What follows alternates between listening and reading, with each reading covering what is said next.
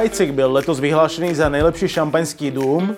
Jejich Emilie Butia vyhrál nejlepšího vínaře pro šumivá vína a šampaň Charles Highstick, konkrétně Brid Reserve, verze v dárkovém balení, zvolila porota za vítěze v rámci The Whisky Exchange Champagne of the Year.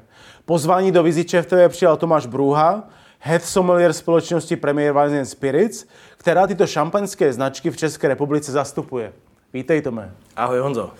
Máme tu tři různé soutěže, které jsem zmínil, kde zmíněná vína letos bodovala. Která z těchto soutěží má největší váhu? Záleží asi na úhlu pohledu. Já si nemyslím, že bych dokázal jednu z nich vyloženě vypíchnout, protože každá je na trošku jiném principu, každá ta soutěž má jiný dosah a každá ta soutěž je, řekněme, určená možná i pro jiné publikum, jestli to tak můžu říct, nebo jiné zákazníky. Takže vypíchnout z toho jednu jakože nejlepší asi nelze. Já, když to vezmu čistě opravdu z toho sommelierské pohledu, asi bych řekl, že to International Wine Challenge je opravdu taková ta soutěž, ta vinařská, sommelierská, nicméně nelze ani trochu snižovat ty dvě ostatní. Hmm. Dobře, tak třeba The Best Wine of the World zní, zní hodně hodnostně. Eh, kdo soutěž pořádá? Jak taková soutěž vůbec funguje? Uh, ta soutěž funguje velmi zajímavým a nebál bych se říct vlastně i trošku zvláštním principem, protože jde o takzvaně dvoufázové hodnocení vín.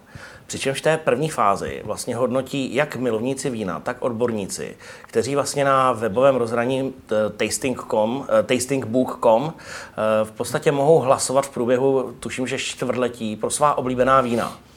A teprve po sečtení těch výsledků toho prvního kola vyjde 50 nejlepších vín, vinařství a tak dál, které vlastně jsou osloveni tím organizátorem, který potom dodají kolekci vína a ta je pak hodnocená už jenom těmi profesionály. To znamená, že vlastně je tady ta první fáze není jenom o těch odbornících, hodnotitelích hmm. nebo someliérech, ale je to opravdu i o těch konzumentech, kteří ta vína opravdu pijí, nebál by se třeba i na té denní bázi. Takže je to taková kombinace vlastně dvou faktorů. A vlastně dokud eh, ten, ty jako vinař se můžeš zaregistrovat na těch stránkách, že máš zájem vlastně být součástí toho ročního hodnocení. Takže se tam normálně můžeš přihlásit Samozřejmě za nějaký poplatek. OK, jistě. Nemalý v přepočtu. Každopádně teprve vlastně po tom přihlášení se objeví ta tvá vína vlastně na tom webu Tasting Book, kde vlastně ty jako milovník, nebo já jako třeba sommelier, nebo jako odbor, člen odborné poroty se vlastně zaregistruju a můžu hlasovat pro svá oblíbená vína. A teprve vlastně po sečtení všech těch hlasů, a to jsou opravdu, dovolím si tvrdit, miliony hlasů za to čtvrtletí, vlastně vyjde 50 nejlepších vín, 50 nejlepších vinařství, které hmm. vlastně teprve jsou osloveni tím organizátorem, aby dodali vlastně ty své vzorky. To znamená, že v té první fázi jsou to všechno hodnocení vín, která si někdo koupil nebo je to třeba tvé oblíbené pěžo, ne třeba té, na té každodenní bázi, ale třeba jednou za měsíc, jednou za dva měsíce, tak víš, že to je opravdu top kvalita, tak tomu ten hlas dáš. A teprve potom vlastně ta porota se sejde, ohodnotit tu kolekci těch vín a tam teprve vlastně může být ten vítěz. Takže vlastně ta první fáze je vlastně hlas lidu, dá se říct. Kombinovaná i s těmi profesionály. Eh, pokud si to dobře pamatuji, tak dokonce ten hlas profesionálů má přece jenom o trošku jinou váhu, než to, ten hlas toho kononáséra nebo toho milovníka vín. Hmm. Nicméně eh, v součtu prostě jde o miliony hlasů, třeba i z lidu. A třeba um, pak ta druhá část, o které teď mluvíme, že vyjde nějaká selekce a pak nastupuje porota, tak kdo jsou ty porotci v té soutěži? To už jsou porotci, kteří vlastně hodnotí soutěže, hodnotí vína, to už jsou ty profesionálové. Tam už jako like, nebo i byť sebevzdělanější like vlastně už se nedostane. Hmm. To jsou lidi, kteří mají samozřejmě certifikované mezinárodní zkoušky a tak dále, a tak dále. A ta porota je poměrně eh, složená z poměrně velmi významných lidí, právě master of wine, master of sommelier, velmi zkušených degustátorů, i těch, eh, řekněme, vinařských žurnalistů nebo novinářů, kteří mají tu akreditaci hodnotit. Hmm. The Best Wine of the World, ještě jednou se k tomu vracím. Ehm, jsou i jiné soutěže, které tyhle, tyhle soutěže konkurují na, ty, na té úrovni? Já si dovolím tvrdit, že vlastně v tomto formátu, tím, že se tam opravdu započítává velmi významně ten hlas lidu, když jsi to tak hezky řekl a použiju to tvoje spojení, asi není. Protože většina ostatních soutěží je postavená především na těch odborných porocích, na hodnocení těch lidí, kteří se tomu vínu věnují. Byť tedy, eh, když se dostaneme trošku úplně na konec, možná tak trochu, a to je to do Whisky Exchange, eh, což vlastně není soutěž v tom pravém slova ano. smyslu, ale je to vlastně velmi renomovaný mezinárodní, řekněme, obchodní web, který opravdu pracuje zase především s, těmi hlasy, s tím hlasem lidu, ale je to trošku v jiném formátu.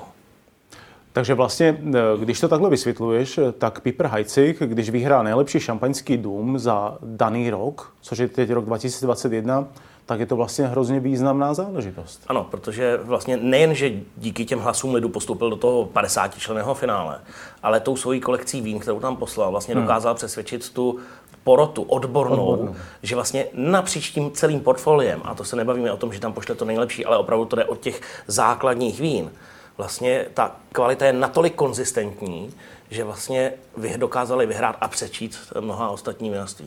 Piprahajcik je velmi populární šampaňský dům, respektive je to velmi populární brand šampaňských vín. Eh, Doufám. Ale, ale z pohledu sommeliera, nebo respektive pro tebe jako pro sommeliera, čím je tento dům zajímavý? Mm, já oceňuji nejvíc právě tu konzistentní kvalitu na příštím ročníky, který, který ne vždycky jsou nejlepší, dokáží vytvořit opravdu skvělé základní víno, protože hmm. pojďme si říct, ročníková nebo prestižkivé, to si dovolím tvrdit, že každý dům, třeba i průměrný, dokáže vytvořit na té opravdu nadprůměrné nebo špičkové úrovni. Ale právě a především to základní kivé, to, ten, to základní šampaňské toho domu, které určuje vlastně ten styl a pojďme si říct na rovinu, vlastně dělá i vejplatu těch lidí, protože to jsou ty nejví, těch nejvíc prodaných lahví, hmm. tak to je, když se podaří opravdu každý rok konzistentně v té nadprůměrné kvalitě. To je pro mě ta, ta známka toho, proč bych s tím chtěl pracovat. Ono právě mimochodem mnohokrát se říká, že právě Piper Heidsieck eh, má nejlepší základní, tedy to cenově nejdostupnější šampaňské ze všech. To stále platí? Já jsem většinou opatrný v tom, eh, že tohle je to nejlepší, hmm. protože, a, a znáš to sám, každý z nás máme tu chuť trošku jinak nastavenou. To, co sedí mně, nemusí sedět tobě. A říct, tohle je to nejlepší, já bych si třeba nedovolil. Přestože si myslím, že už jsem spoustu věcí ochutnal, ohodnotil, opravdu poznal i trošku do šíře, tak si nedolím tvrdit, že to je to nejlepší, ale rozhodně bych mohl a s čistým svědomím řeknu, že rozhodně patří mezi ta nejlepší základní non-vintage nebo neročníková šampaňská. Hmm. A měl jsi možnost setkat se s Emiliem Butia z tohoto domu, který byl letos oceněný jako Sparkling Winemaker of the Year v rámci Wines Challenge 2021? Uh, si tu čas? Osobně jsme si nepo, nepotřásli rukou, ale zpětně si vybavuji, že jsme okolo sebe procházeli. Každopádně, uh, že by to bylo to přímé setkání, to nebylo. Na druhou stranu Emilien Butia jako je opravdu velmi zajímavá postavečka. Já si myslím, on je totiž jeden z nejmladších ano. winemakerů, který byl vlastně takhle oceněn. A když to ještě navážu tak trošku zpátky, tak vlastně on nastoupil poměrně nedávno, eh, tuším, že 2018, a vlastně nahradil eh, velmi známou postavičku v tom světě šampaňského, což je Reži Kami, mm. který dneska se vlastně stará o eh, značku Rare, což vlastně, nebo donedávna bylo to prestižkivé piprajcik, ale eh, režikami vlastně už je ten, eh, který je zodpovědný právě za to šampaňské rare a Emilien Butia je vlastně dneska zodpovědný za celou tu selekci piprajcik.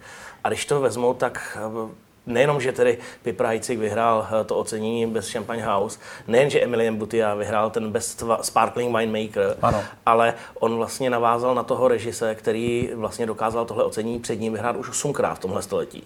Takže dalo by se říct, že Piper Heidsieck je vlastně nejoceňovanější šampaňské tohoto století. Když to převezmu jenom na to, kdo to víno dělá. Nebavíme se teď o nějaké preferenci chuťové, ale prostě ten člověk, který je zodpovědný za výrobu tohoto šampaňského, vlastně devětkrát za, v tom letošním stole, letošním století, tomto století, tomto století eh, byl vlastně devětkrát, to získali uh, klepmistři nebo hmm. technologové z domu Piprajcik. Tak kdybychom si to mohli jakoby nějak uh, blíže specifikovat, prosím, tak co je vlastně hlavním úkolem tohoto winemakera Emilie Butila v rámci Piprajcik? Tak jak už, jak už jsem řekl, ono se už vlastně nestará o ten rare, to zná o to prestižkivé, které vlastně dneska si žije trošku svým životem, ale je zodpovědný za celou tu skladbu, za celé portfolio Piprajcik. To znamená, není to jenom o tom základním. Je to i tom Rosé, Blanc de Blanc, ročníkovky a tak dále a tak dále. Není to opravdu jenom o tom jednom jediném víně, takže ta jeho zodpovědnost z mého pohledu je velmi vysoká. A na druhou stranu ta laťka nasazená režisem hmm. před ním byla taky velmi vysoko. Což je, a já třeba Možná tady doplním ještě jednu věc a to je to, co mě se třeba na tom domu Piprajci líbí, že oni dokázali skombinovat, eh, řekněme, tak, takový ten lifestyle, to jako užít si to šampaňské versus právě ta kvalita. Eh, ty jsi tam sám byl, ty ano. víš a viděl jsi. Ta... Byli jsme tam i spolu. posedlo s tou čistotou, tím vším, ta technologie na, na špičkové úrovni, uh, taková, jaká jen pro šampaňské být může. Takže hmm. tohle je ten důkaz té kvality a samozřejmě ta ocenění. Já myslím, že když si to potom člověk přihodní ochutná, tak to je další důkaz.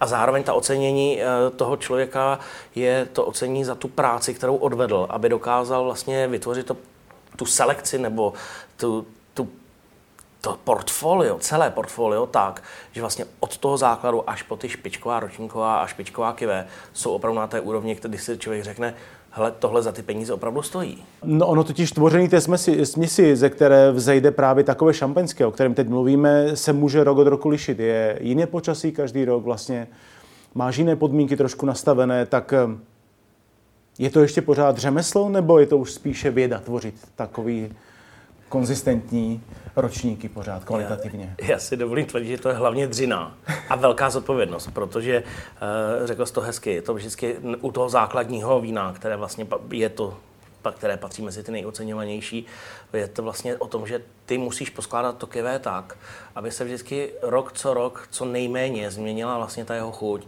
a když si člověk uvědomí, že eh, těch vín, který se jdou do toho kive, eh, protože často se dělá i to, že se vlastně vinifikují zvlášť ty parcely, které hmm. víme, že skončíme hmm. v tom základní kive, ale vinifikuje se to zvlášť. Hmm. A teď každý rok díky tomu počasí samozřejmě ten poměr těch parcel bude jiný. Právě. Jednoznačně.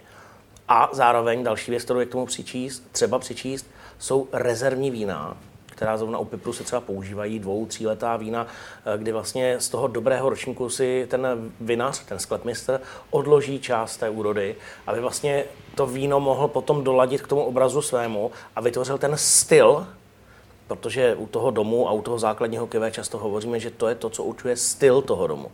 Takže pokud mi to vyhovuje základu, dá se očekávat, že vyšší řady eh, ročníkovky budou vždycky lepší. Samozřejmě není to o tom lepší v úvozovkách, protože je to něco jiného. Mohli bychom to považovat klidně za srovnávání jablek s hruškami. Na druhou stranu ochutnat 100, 200, 300, 400 různých druhů vín, z kterých se poskládá pak to víno a určit správně ten poměr, je to něco mezi vědou, kterou jsi zmínil, možná i alchymí, možná i řemeslem, možná i tou zodpovědností a zároveň si myslím, že to vyžaduje velké degustační schopnosti. Hmm. Dokázat si představit, co vlastně z toho vína bude dál, protože ta druhotná fermentace, to druhotné kvašení v té lahvi, nám samozřejmě to víno změní. Ano. A já sám jsem hodněkrát ochutnával ta základní vína, než se stanou potom tím, co oceňujeme ve skleničce s těmi hmm. bublinkami. A můžu ti říct, že nechtěl bych být ten člověk, který za to bude zodpovědný, protože to je opravdu neskutečná představivost vlastně, co ty musíš do toho vložit, aby si si dokázal uvědomit, tohle víno se mi tou druhotnou fermentací takhle nebo takhle změní. Hmm.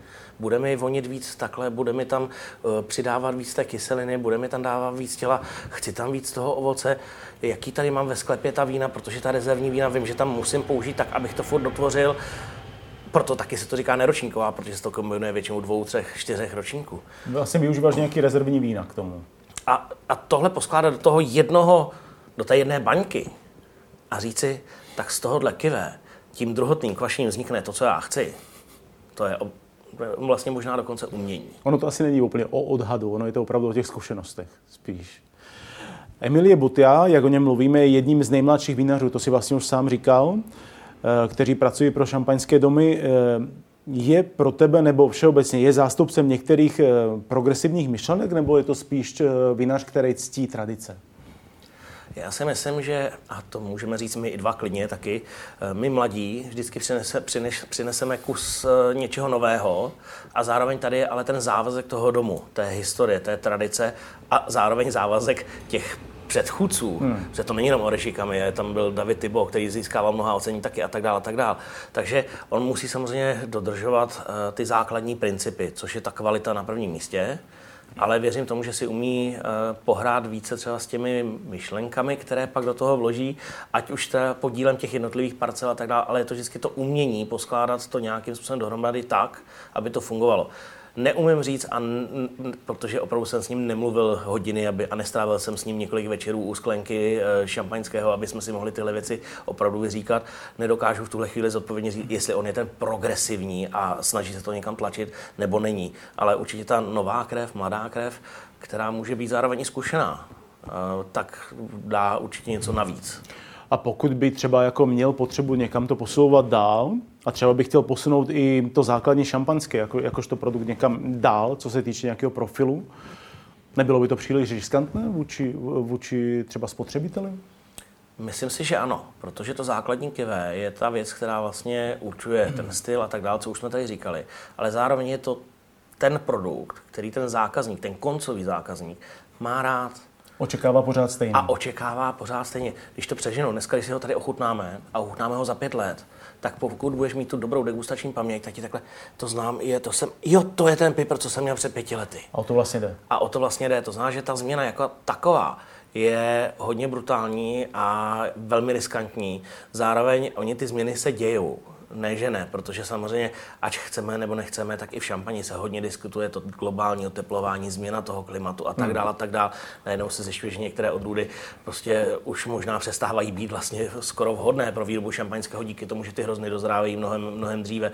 A ono stačí se jenom podívat na průměrné datum sklizně v šampani dneska a před 20, 30, 40 lety hmm. a zjistíme, že jsme se posunuli o 2, 3, 4 týdny eh, dopředu směrem vlastně k létu. Takže eh, ta změna je, ale měla by být a myslím si, že každý z těch velkých šampaňských nebo z těch solidních šampaňských domů to bude dělat postupně.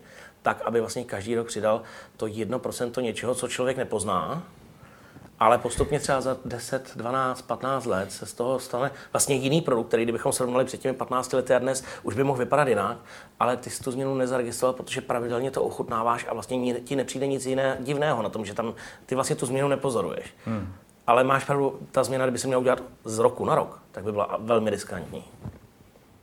A ještě mě zajímá, mm, poslední zmiňovaná soutěž do Whisky Exchange Champion of the Year, což vlastně není soutěž, úplně jak si správně říkal, ale spíš jakési srovnání, u kterého je pak porota vybere vítěze. Tam letos vyhrál Charles Heistick Brit Reserve v dárkovém balení. Je tam ten obal důležitý? Protože vlastně takhle to ocenění, vlastně, respektive ten produkt, který byl oceněn, tak byl pojmenován i včetně toho dárkového balení. Tak mě zajímá, jak moc je to tam Je důležité. velmi pravděpodobné, že zrovna v tomto případě to dárkové balení může hrát určitou roli, ale zásadní, a to si dovolím tvrdit pro všechny ty soutěže, ať už to hodnotí lajci nebo, nebo odborníci, bude vždycky ta chuť, ta hmm. kvalita hmm. uvnitř lahve. A Charles Zajcik, upřímně, mně bude asi jedno, v jaké lahvi bude, ale vždycky to bude skvělý šampaňský. A právě to jejich základní kivé rezerv, a to rezerv odkazuje hmm. na to, hmm. že se tam používá velmi vysoký podíl rezervních vín. Eh, je to víno postavené uh, úplně jinak, než je třeba Piprajcik, byť ten, ta jména nám uh, možná no, evokují, že, že to je něco stejného, podobného. Um, ano, pojďme si říct původně, nebo ta, ten začátek těch obou domů je spojen tak trošku rodinou, protože tam byly že, nějaký ty bratranecko-sestřenické e, příbuzenské vztahy a tak dál. Nicméně e, ty oba dva domy žijou jiný svět a jiný život. A hmm. u toho The Whisky Exchange je to velmi renomovaný mezinárodní server. To, to není soutěž, která by byla tady v České republice, ano. kde vlastně, e, jestli se nemýlím, tak oni mají snad čtyři kategorie. To není jenom o šampaň, ale je tam samozřejmě whisky, jak už název to název napovídá. napovídá, gin a rum. Hmm. A vedle těchto tří ušlechtilých destilátů je to šempeň. Hmm. Jako jediný, řekněme, vinný zástupce. Takže eh, je vidět, že milovníci ušlechtilých destilátů šampaňské mají rádi. A já si dovolím tvrdit, pokud to takhle můžu nadneseně říct, mají vkus, protože si dokázali ocenit Charlese, tak to je určitě důkaz toho, že tito lidé mají tu chuť vytříbenou a nejenom na ty destiláty, ale opravdu na tu chuť jako takovou o tom, o tom vkusu to možná skutečně bude, protože vlastně když eh, vyhrál produkt, který je v dárkovém balení, tak eh, mě pak zajímá, jaký jsou další parametry, které musí vybraný produkt třeba, ve kterém musí být nejlepší. No jednoznačně ta chuť. Vrátím se k tomu zpátky, hmm, hmm. protože um, můžeš mít sebe hezčí obal. A věřím tomu, že 90-95% lidí si dokáže takový produkt koupit klidně jenom kvůli tomu obalu. Protože opravdu to je hezký, je to hezký dárek, cokoliv. Hmm pak to lahev otevřeš, ochutnáš, koupíš si ji po druhé, když tam něco nebude dobré? Myslím, že ne. Asi ne. Hlavně a to je, za to ty peníze, že jo? A to je o tom, že ano, ten dárkový obal možná na tu první dobrou může hrát tu roli, eh, řekněme, trošku emotivní nákup. Všichni to známe. Ano. Občas se člověk opravdu impulzivně rozhodne jenom proto, že se mi něco líbí. Ale ten opakovaný nákup, a to je to, co si myslím, že zrovna právě v případě tohoto serveru je i o té, řekněme, prodejnosti, nejenom o tom, že to je ten dárkový obal, je, že ti to prostě chutná. A to je to, proč se k tomu vrátíš a dáš to, za to ty peníze. Takže ten obal ano, ale za mě rozhodně to je jenom ta, taková ta třešinka na dortu. Ten prvotní argument, který by tě mohl přesvědčit k tomu prvnímu nákupu. Přesně vlastně. tak. A pojďme si říct na rovinu, když už pak to budu kupovat a budu to kupovat opakovaně, asi to nebudu pořád kupovat jako dárek. Není asi to budu kupovat i pro sebe, protože mi to chutná. Takže pak už ten dárkový obal vlastně mi tam, nechci říct, že překáží, ale už ho nepotřebuju nutně. No, můžu si ho schovávat pak ho zase dát někomu jinému. Ale rozhodně, byť to tak nevypadá, tak na prvním místě vždycky bude ta kvalita, ta chuť. To zmíněné kivé Charles Highstick Breed Reserve, o kterém teď mluvíme, obsahuje 40% rezervních vín, která zrají v průměru 10 let, což mu dodává charakteristické plné tóny.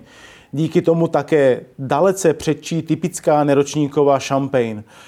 Víno je díky perfektně vyvážené kombinaci aroma sušeného ovoce, opečené briošky a ořechového závěru opravdovým potěšením pro všechny milovníky kvalitného šampaňského. Zní popis tohoto, tohoto, tohoto vína. To zní jako víno, které by mělo mít uznání v rámci mnoha soutěží nebo degustací. Daří se této šampaňské značce u nás dobře? Jak se prodává? Prodává se velmi dobře, obzvlášť právě u lidí, kteří znají tahle vína a už se trošku propili. Já ještě se vrátím na ten začátek, jak jsi tam říkal, hmm. těch 40% rezervních vín. No, totiž Charles Hajci se říká, že vyznává pravidlo 60, 40, 10, což může znít trošku jako míry u žen, byť v jiném poměru, ale 60 parcel, odkud pochází ty kvalitní hrozny, 40% rezervních vín a až 10 let stáří těch rezervních vín, což je eh, určitým způsobem opravdu unikát. Před čím vyšší podíl těch rezervních vín, tím možná trošku ztrácíš eh, toho primárního aromata, té primární svěžesti, toho, co spousta lidí třeba oceňuje hmm. i u toho šampaňského, hmm. že to je to mladé, svěží, čerstvé, příjemně pitelné. Hmm. Ten Charles vlastně i v tom základu už působí opravdu trošku uleženě, velmi kulatě, velmi harmonicky. Je to šampaňské pro opravdové milovníky šampaňského. Už to není víno, které si otevřeš jen tak naslepo, protože chceš zkusit šampaňské. Právě to, ten vysoký podíl těch rezervních vín a to, že jsou až desetiletá, že jsou opravdu nazrálá, už ta rezervní vína, tak to máme 60% na to víno toho aktuálního ročníku. A hlavně těch 60% tvoří 60 těch nejkvalitnějších parcel, které oni dokážou poskládat. Takže to je ten úspěch, nebo to tajemství toho úspěchu, myslím si, že tohoto základního šampaňského a samozřejmě umění sklepmistra a umění těch lidí, protože to je ten další faktor, jak se říká velmi dobře v těch vinařských kruzích, z dobrého hroznu dobré víno umí udělat téměř dokoliv, ale dobré víno třeba z průměrného hroznu, to už umí opravdu mistr, vinař. A já myslím, že tady ten mistr vinař opravdu je. Tak moc děkuji za rozhovor. Hostem Viziče FTV byl Tomáš Bruha. Tomáši, moc ti děkuji a se ti daří. Ať se daří a na zdraví. a na zdraví. Což potřebujeme všichni. Krásný den. To byla další epizoda z podcastu magazínu Viziče. Všechny epizody naleznete v našem archivu na www.vizičev.com lomeno podcast a také ve všech podcastových aplikacích. Kontaktovat nás můžete na adrese redakce zavináčvizičev.com. Na nový díl podcastu od nás se můžete těšit každý týden. A my se budeme těšit na vás.